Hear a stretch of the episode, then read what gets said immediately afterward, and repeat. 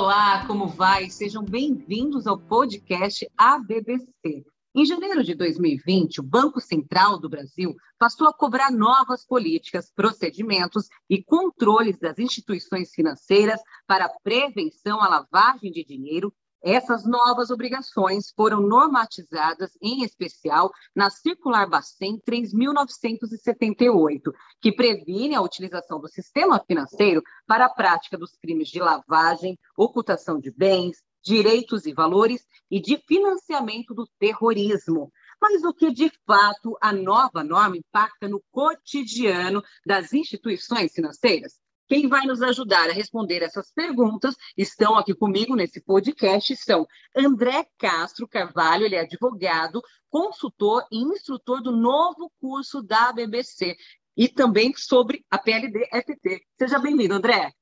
Um prazer poder contribuir aqui com o podcast da BBC. Muito obrigado. Eu que agradeço. E nós contamos também com a presença do Altair Nascimento, ele que é gerente de compliance e PLDFT do Banco Original. Seja bem-vindo também.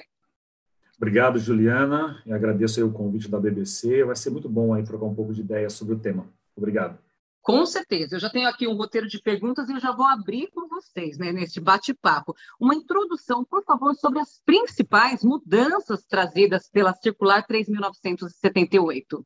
Bom, Juliana, acho que a gente pode ressaltar das principais mudanças, a principal delas é a abordagem baseada em riscos. Então, a mudança de perspectiva em relação a como nós lidamos com o risco de lavagem de dinheiro, financiamento de terrorismo e proliferação nas instituições financeiras. Então, é, acho que essa mudança de paradigma, muito alinhada às experiências internacionais, em, especial europeia e norte-americana, é, são, é, esse tipo de abordagem é muito útil para as organizações porque permite que é, você esteja um passo à frente dos lavadores, é, já que você não tem aquela abordagem padronizada, aquela abordagem que é muito parecido de instituição para instituição, que permite que os lavadores se preparem para burlar os, os controles existentes. Como cada organização estabelece sua abordagem baseada no risco da, da, da, da instituição e, e é, envolve diversas variáveis,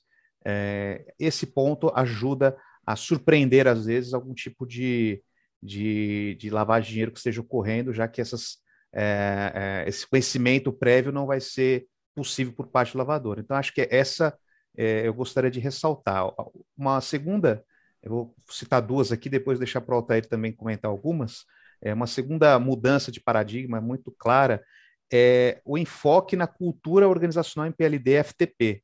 Né? O, o, Banco Central deixa muito claro na 3978 que não basta uh, formalmente é, estar aderente à, à, normativa, mas sim materialmente. O que eu digo materialmente é que essa cultura organizacional se reflita nos procedimentos das instituições. Então, ela enfatiza muito a questão da, do compromisso da alta administração, ah, os treinamentos, a parte de comunicação, a parte do, do conheça seus empregados, isso é muito relevante para que é, se gere essa cultura organiza organizacional em PLD, que é o que precisamos no Brasil. E é bem legal porque, oh, Juliana e André, assim, ao longo dos anos, o Banco Central ele vem também como uma autoridade eh, dinâmica que, que é, a norma vem também se aprimorando ao longo dos anos. Né? A gente vem, eh, nessa 3978, por exemplo, o Banco Central vem, deixa aquele modelo mais descritivo de dizer como você deve fazer para um modelo do que ó, você tem que fazer. O como, aí vai entrar também nessa questão do que o André comentou, que é a avaliação de riscos. Né? É, não dá, muitas vezes, para você estabelecer um, um, formato padronizado para todo o mercado, todas as instituições. Cada instituição tem o seu porte, o seu modelo, a sua forma de atuar, a sua governança. Então, nessa linha, a 3978 ela vem dar essa liberdade para as instituições de, de, de estabelecer como ela vai atuar de acordo com o risco que ela identificou no seu mapeamento, no seu, no seu mapeamento interno. Então, ela tira um pouco da questão de como e vai para o que deve ser feito. E aí, nesse como nesse deve ser feito, o Banco Central, depois do papel de regulador, ele vem e faz a, a, a validação, né, a verificação se isso está em conformidade ao mínimo esperado.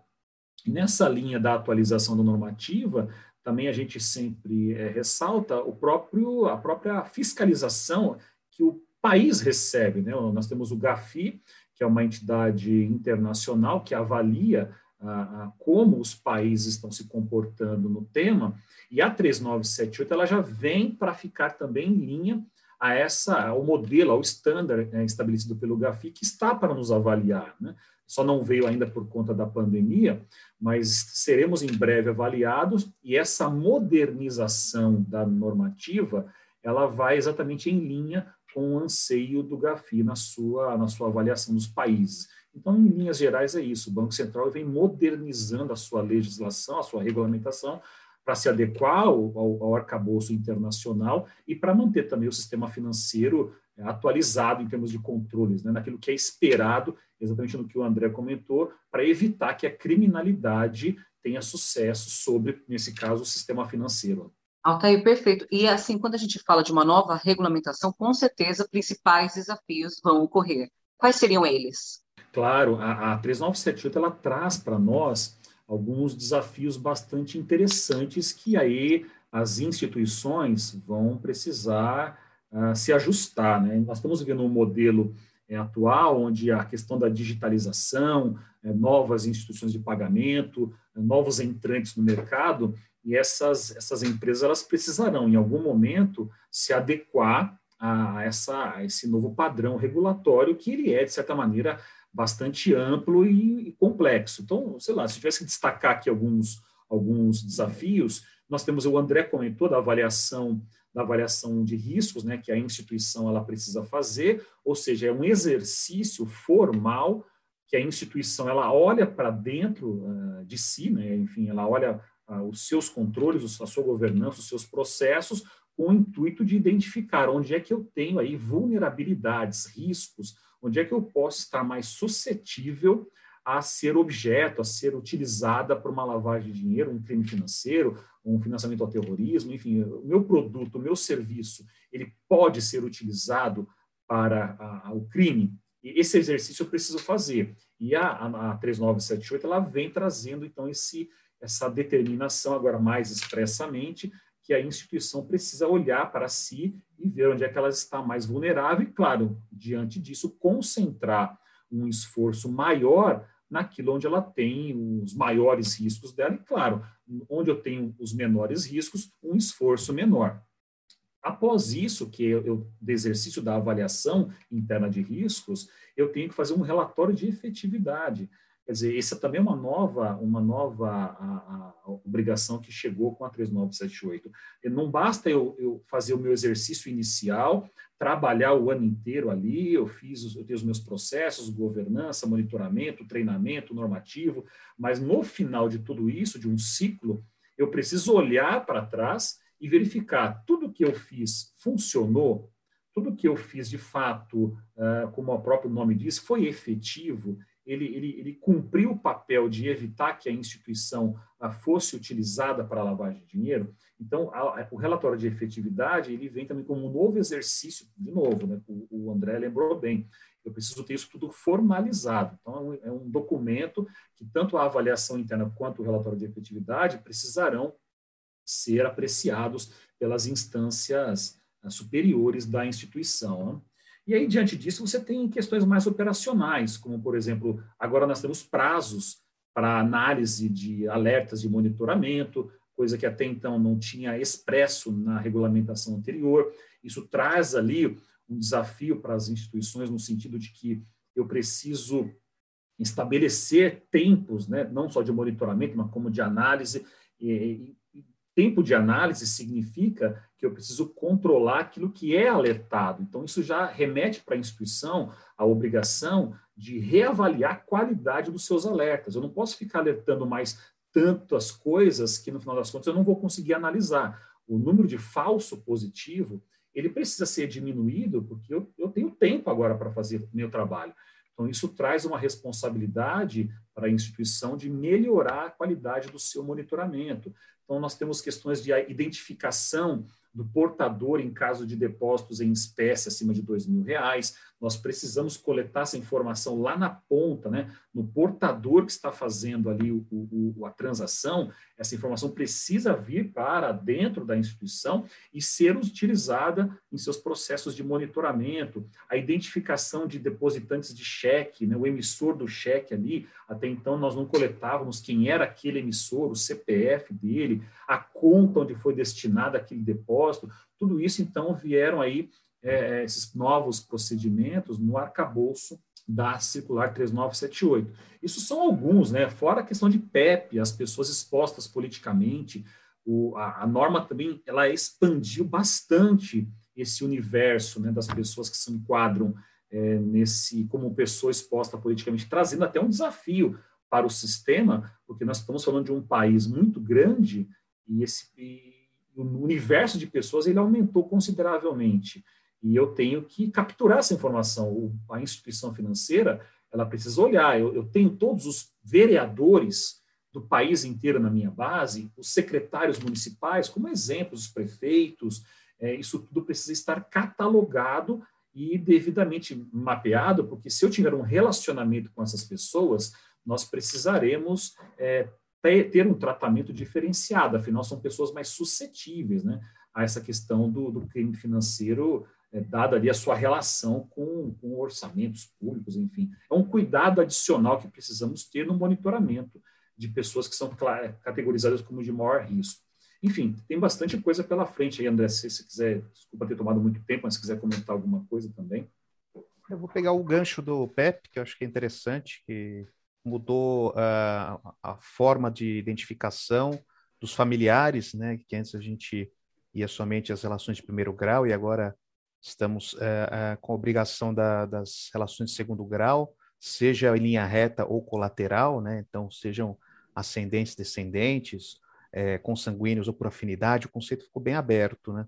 A circular, ela não deixa muito claro, isso a gente sempre discute nos nossos treinamentos aqui da BBC, como é que fica a situação do, do ex, né? vamos dizer assim, o ex-cônjuge e não há no, no, direito civil a figura do ex-sogro ou ex-sogra, né, já que são parentes pelo resto da vida, né, mas como é que fica a, a situação com a dissolução do vínculo conjugal?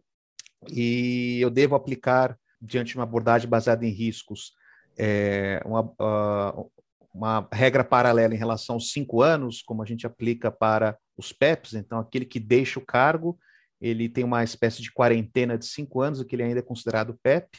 É, devo fazer isso com é, ex-cônjuges ou não? E a gente sempre comenta que existem casos em que os ex-cônjuges é, e é, ex, eu vou colocar entre aspas, já que não são ex-parentes, mas ex-enteados e ex-sogros estão envolvidos em, em, lavagem de dinheiro. Então, é, isso é algo que a, a, a circular deixa aberto, e aí, de novo, resgatando a abordagem baseada em riscos, as instituições têm que ter um pouco de leitura crítica em relação àquilo que está colocado. Né? Outro ponto, ao citar os uh, membros do Poder Executivo Estadual e Municipal, a, a circular não fala dos vice, né? então vice-governador, vice-prefeito, eles não mencionam expressamente, como no caso da União, que são os detentores de mandato eletivo.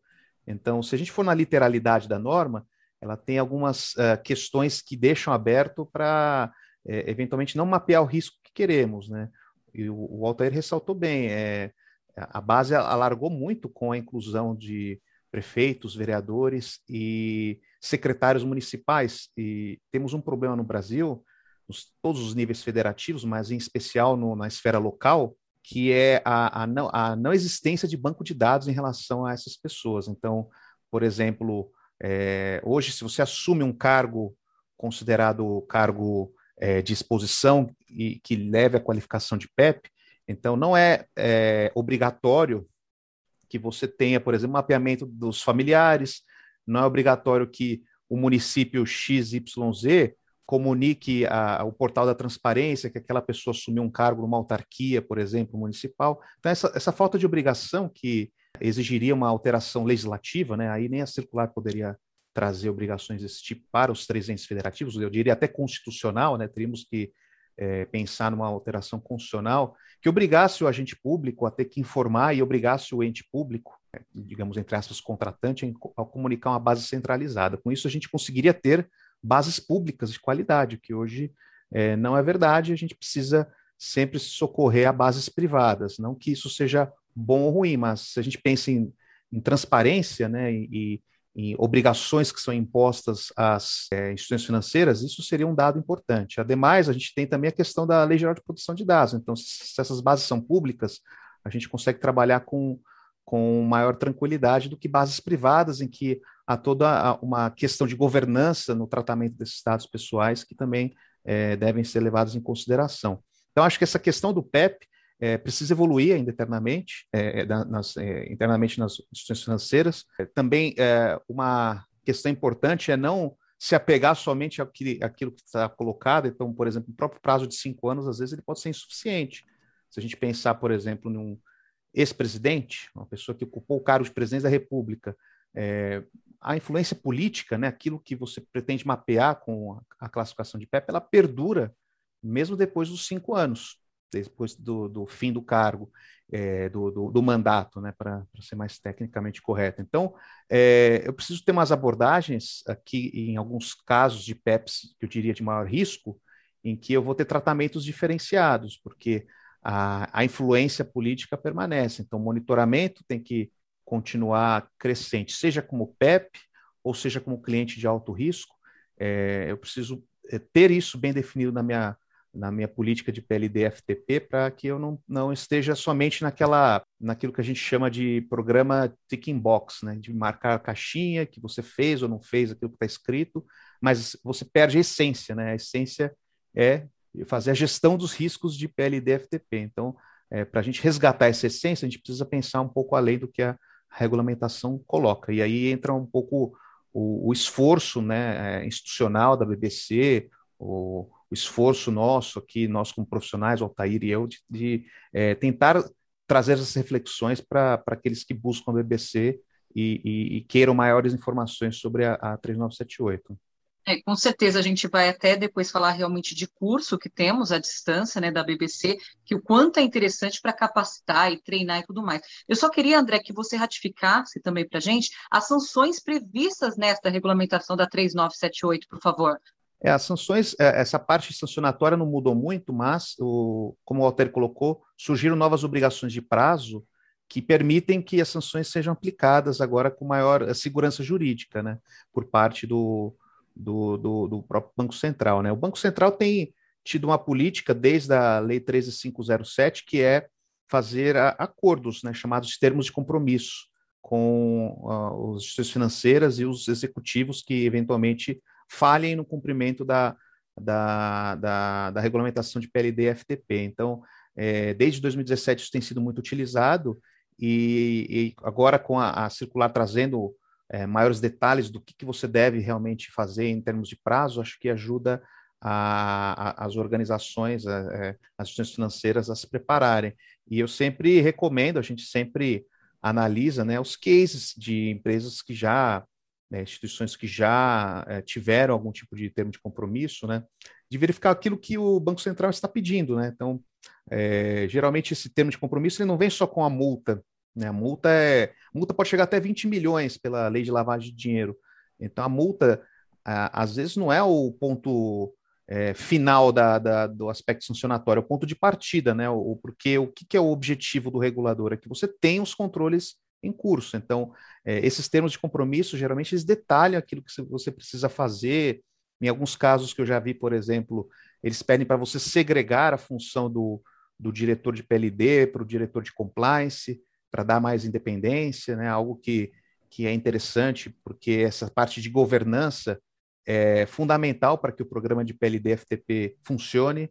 Então, uh, essas, uh, às vezes, obrigações que não estão escritas ali na, na, circular, mas via termo de compromisso o Banco Central exige, é um pouco como o regulador pensa na hora de é, auditar uma instituição financeira. O que, que, ele espera que você apresente numa eventual auditoria? Então, acho que é, é um exercício que eu deixo aí como sugestão para quem quiser entender como pensa o regulador. É só olhar esses termos de compromisso que vocês vão ver boas dicas. Perfeito. Altair, complementa? É que além da questão da própria penalidade é, financeira, você tem um, uma questão da imagem da instituição. Né? É, você vai pagar uma multa? Pode ser, você vai pagar uma multa. Você tem uma questão sancionatória pessoal no, no quadro diretivo da empresa? Também tem. Mas um peso que às vezes ele é mais difícil de você mensurar é o peso na sua imagem. É, é possível você pesquisar hoje na internet casos que já tivemos aí públicos, né?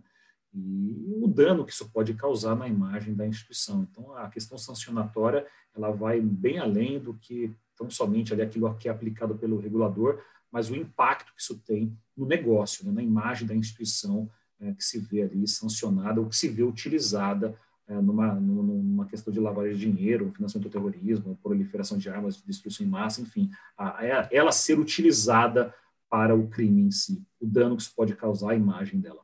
Com certeza. E, Altair, seguindo isso, que eu acho que quando a gente ainda fala de imagem, né, os colaboradores e os funcionários são os principais fatores em todo esse andamento. E eu queria que você me falasse da importância de capacitar e treinar, como a gente já havia citado, principalmente eles que atuam com PLD. Total, total vínculo com a questão da imagem, porque o, o, o funcionário, ah, seja aquele que está mais diretamente ligado ao cliente, à operação, à transação, ou aquele que está mais no back-office menos, é, eles estão lidando diretamente com o dia a dia ali da operação. E, consequentemente, é, com clientes, eles estão ali no dia a dia, do, exercendo de fato conheça seu cliente. Ah, se, esse, se esse time não estiver devidamente preparado, orientado ah, para identificar situações atípicas, suspeitas, a exposição da instituição é sem dúvida muito maior. E o risco também de você ter aí a, a sua organização exposta a um caso de lavagem de dinheiro.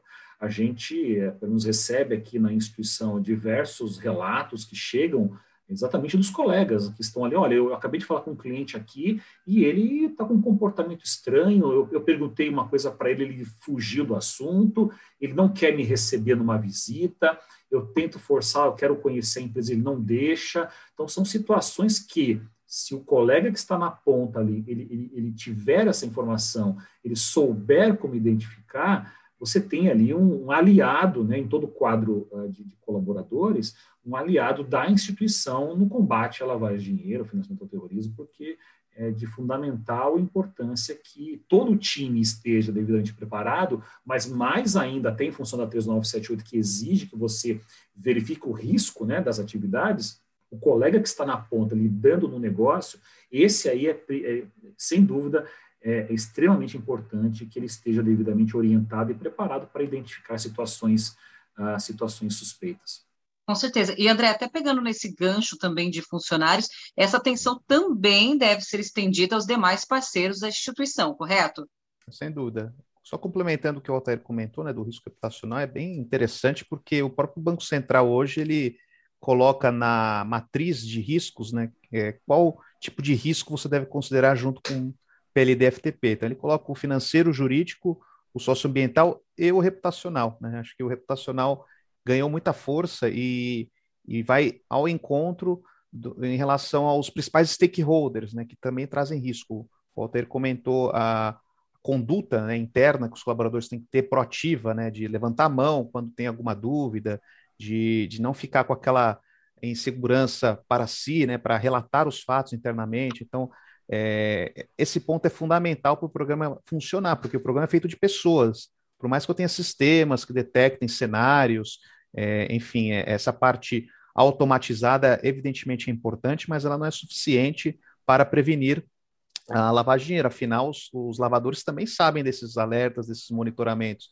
Então, é, é com aquela percepção, aquela, a, a, a, aquele sexto sentido aliado a um conhecimento técnico adequado em PLD-FTP que o colaborador consegue é, dar um passo adiante e é, prevenir qualquer tipo de listo, né? E no ponto que a Juliana coloca, né, é, saindo da instituição, indo para os principais é, parceiros, fornecedores terceirizados, é fundamental, porque a própria OCDE tem um levantamento interessante que ela fala, olha, quando a gente vai falar de corrupção, que é um risco muito, às vezes, atrelado à lavagem de dinheiro, né, quando ela a, analisa os casos de corrupção, mais da metade dos casos envolvem o uso de terceiros. Então, mais da metade é, envolvendo o uso de terceiros é algo que mostra que esse é um risco que eu tenho que tratar, não é um risco desprezível. É, e há uma certa ilusão, né, que o é, natural, né, que quando você tem um terceirizado e contratualmente você coloca aquelas cláusulas pesadas de responsabilidade, você se isentou de qualquer responsabilidade. Não é bem isso que acontece. Né? A, a legislação ela mantém a responsabilização da instituição contratante, né? Então, é, ela traz o dever que você tem de promover um due diligence correto, né? Uma verificação daquelas partes com as quais eu estou contratando. Então, para verificar esses riscos de integridade, riscos de lavagem de dinheiro, né? Riscos de, de sonegação fiscal, entre outros crimes financeiros. Então, é, quando eu falo no, no, é, numa parceria, numa joint venture, numa contratação de um, de um terceirizado, uma contratação de um fornecedor, é, eu tenho que incluir na minha matriz de, de, análise de riscos também o risco de PLD FTP, para que não fique somente focado no risco financeiro, no risco operacional, e esse risco seja esquecido. Né? E um ponto importante, é, e aí é, é, algo que é necessário você mapear, é aplicar os questionários de due diligence nesses terceiros. Né? Então, toda vez que alguém, ou terceiros, parceiros, estou falando em termos gerais, né? toda vez que você for estabelecer uma relação é, comercial, você fazer esse mapeamento previamente, não deixar para depois, na hora que você já decidiu pela contratação e fica muito mais difícil você eventualmente mitigar o risco é, e até eventualmente substituir o, o parceiro ou o fornecedor se for possível.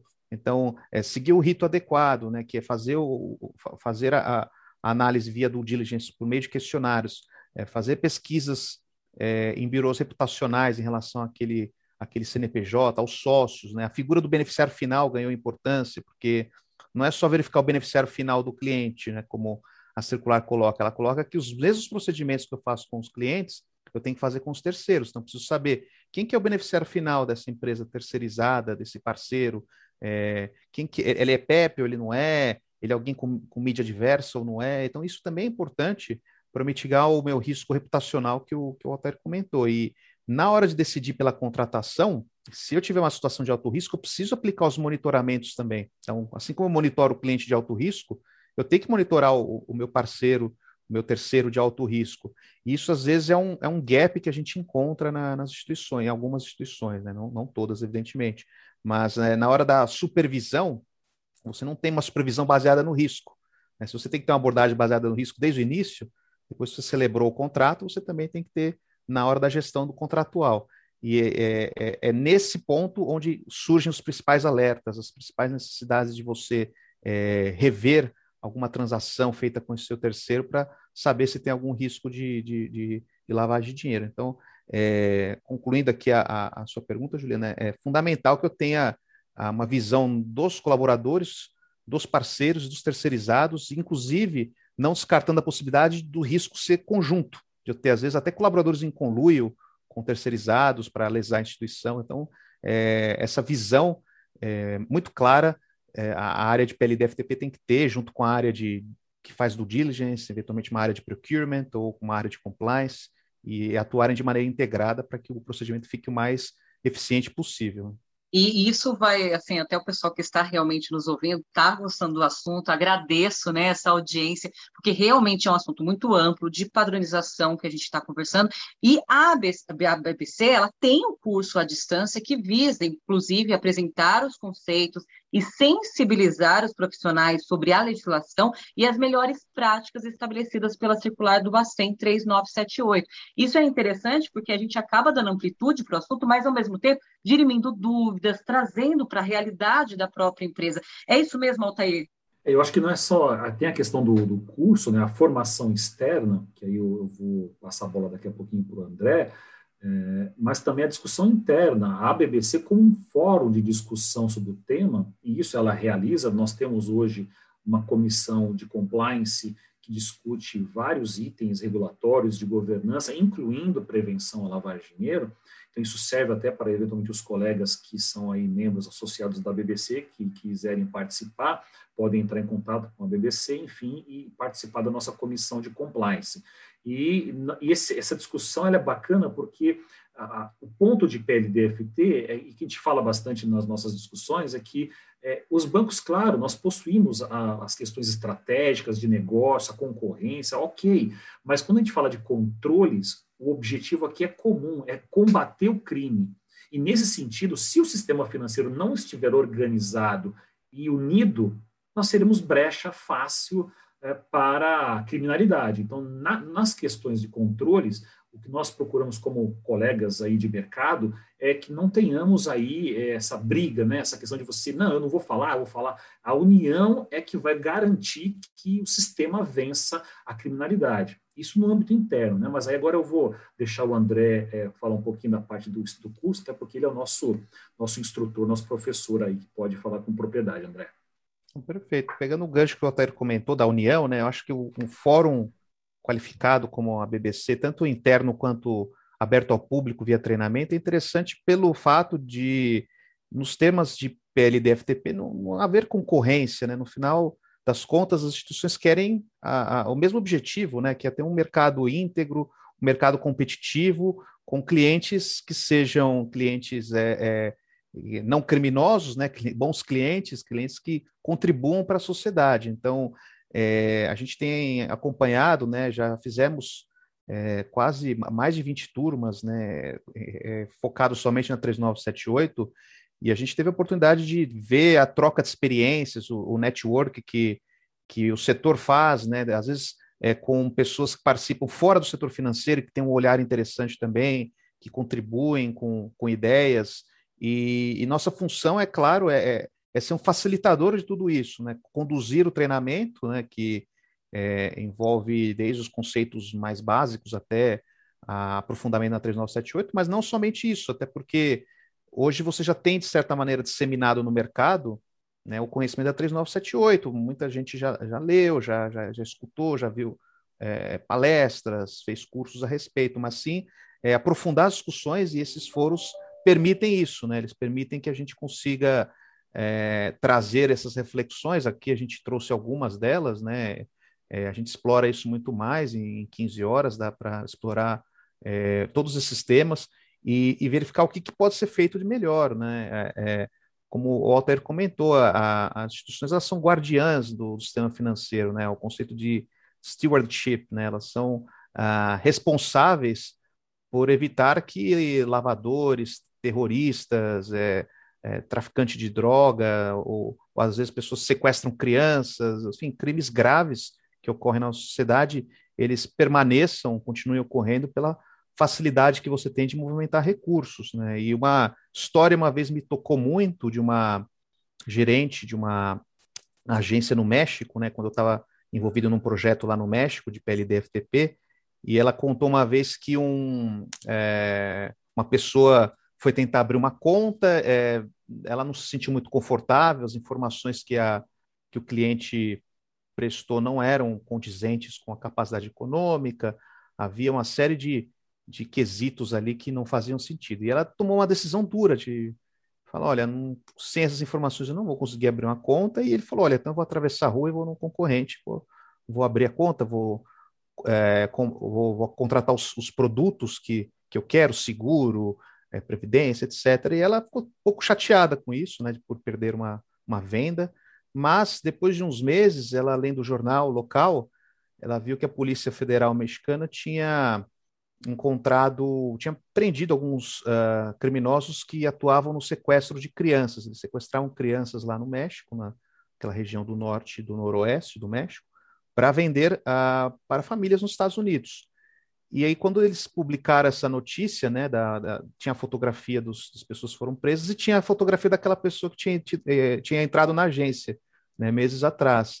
E ela comentou depois com o gerente geral da agência e falou: Nossa, a pessoa esteve aqui, eu não quis abrir a conta, enfim, fiquei um pouco chateada. E virou um case, porque ela fez exatamente o que se esperava, já que é, havia essa, essa, esse, esse grupo criminoso, eles poderiam sequestrar os filhos dos colaboradores que trabalhavam no banco, enfim, todo mundo está sujeito a esse tipo de crime, e ela tomou a atitude correta, né, e, e sem, é, claro, medo, né, de questionar e medo de perder uma venda, é, e isso é uma grande demonstração que o combate a, a esses crimes não, não está só com as autoridades, né, o combate a esses crimes também está dentro do sistema financeiro como guardiões, né, a, a, guardiãs, as instituições têm como zelar isso, e é um pouco, acho que a, a, voltando ao início da nossa conversa, né, um pouco a abordagem que o Banco Central tenta trazer, empoderar as pessoas que, que lidam com, com risco de lavar dinheiro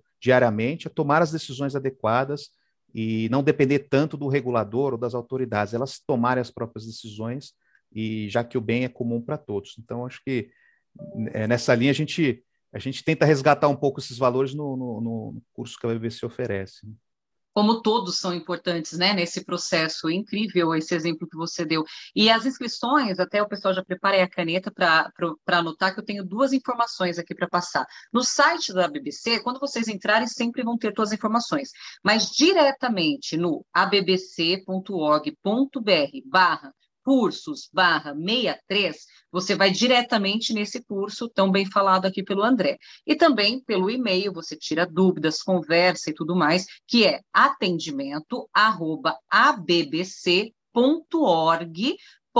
br. Olha, Altair e André, eu quero agradecer a presença de vocês, como eu sempre falo, é uma presença que a gente sente nesse nosso bate-papo. Agradeço pelas explicações e sucesso também para esse novo curso. Altair, obrigada.